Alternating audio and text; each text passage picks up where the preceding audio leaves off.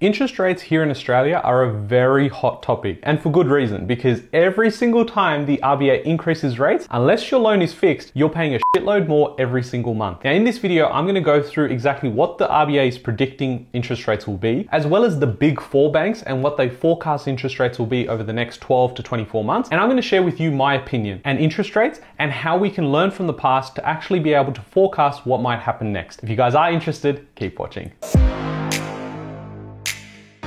Hey guys, my name's Ravi and welcome back to Personal Finance with Ravi Sharma. If you're new here, smash that subscribe button because I talk about real estate, cryptocurrency and financial freedom. Now at this point, it's probably worthwhile not ever believing what the R B A is going to say, and more so Philip Lowe, because at the end of the day, he was the one who said interest rates wouldn't rise until twenty twenty-four. We're in twenty twenty-two and it's gone up by ten X on what the official cash rate was only six or seven months ago. What he mentioned at his last speech is very interesting to understand the dynamics of the economy right now and how it is very different to what is happening in the U S. Now, if you're someone that has a loan or is about to get a loan, this video is super important for you because what the R B A and the big four banks are suggesting could prove to be a very valid point. And I definitely want you to watch all the way through. At the last speech, Philip Lowe actually goes on to say that the next rate hike may actually be not at zero point five, so fifty basis points. It might actually be at twenty-five basis points. And straight away, ding, ding, ding, we can now see the cracks in the system are there and is why we need to start preparing for what is a soft landing. What's a soft landing? Well, it's pretty much raise interest rates, get inflation under control without completely screwing up the economy. So far, they're doing an okay job because we haven't really seen defaults on mortgages and things like that. And unemployment's still really low and we haven't had huge amounts of businesses go out of business. I mean, apart from construction companies, but that's a different case. So why is this important? Why a twenty-five basis point increase versus a fifty basis point increase is different? Because ultimately we still have interest rates going up, right, Ravi? Well, correct. But what we were going to always see was that as interest rates increased, we saw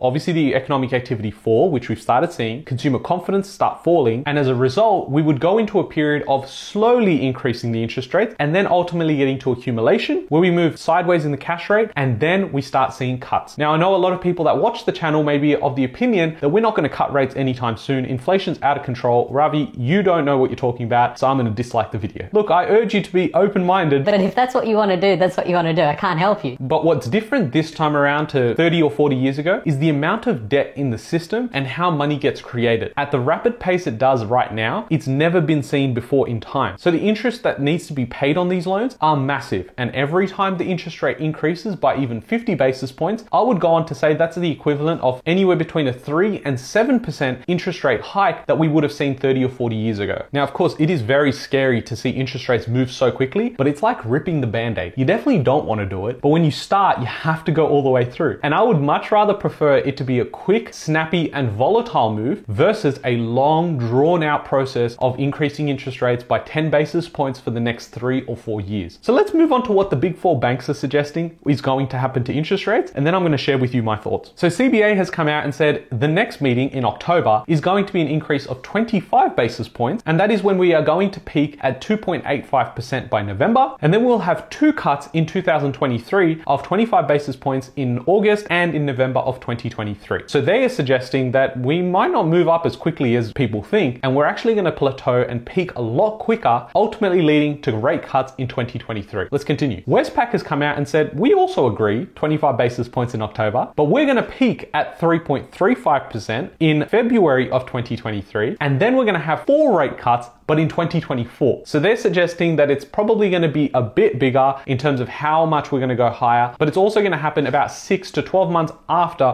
what C B A is predicting. N A B came out similar to A N Z and have said fifty basis points is the increase in October, and we're going to peak at three point one percent in November. However, A N Z is suggesting peaking three point three five percent in December and then two rate cuts in twenty twenty-four. So the approach A N Z has taken is we think that interest rates will go higher over the next three or four months, but then we're pretty much not going to move at all all of twenty twenty-three, and then twenty twenty-four is when we start cutting. So C B A is the only bank suggesting that we will have interest rates cut in twenty twenty-three versus twenty twenty-four. Here's my thoughts. Ultimately, all the banks are wrong. R B A is definitely screwing us over and we're probably going to get to about five or six percent. That's what I think's going to happen.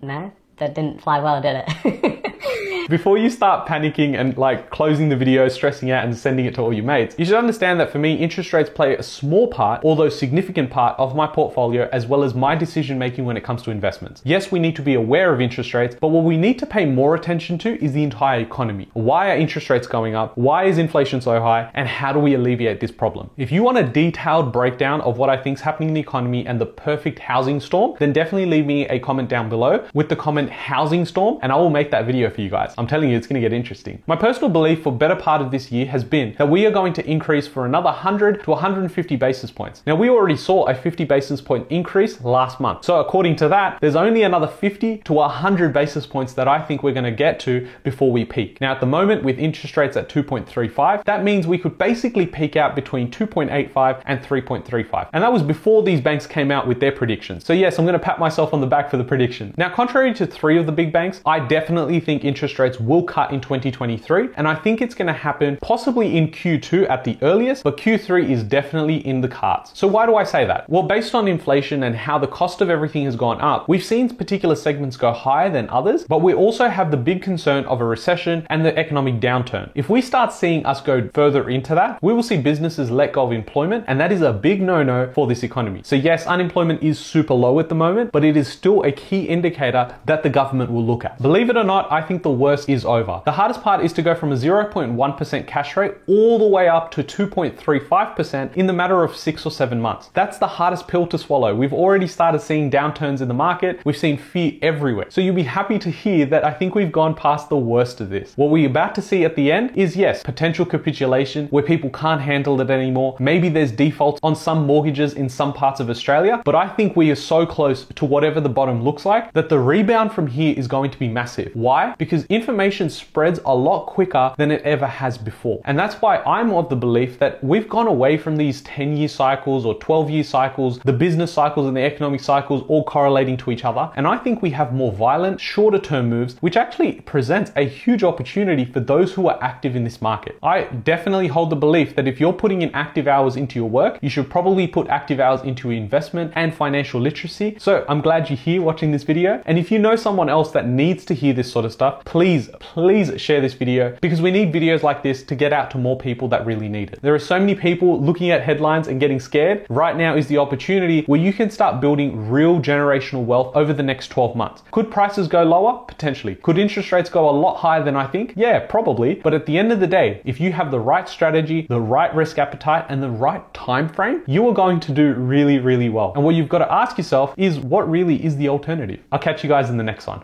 Thanks, guys.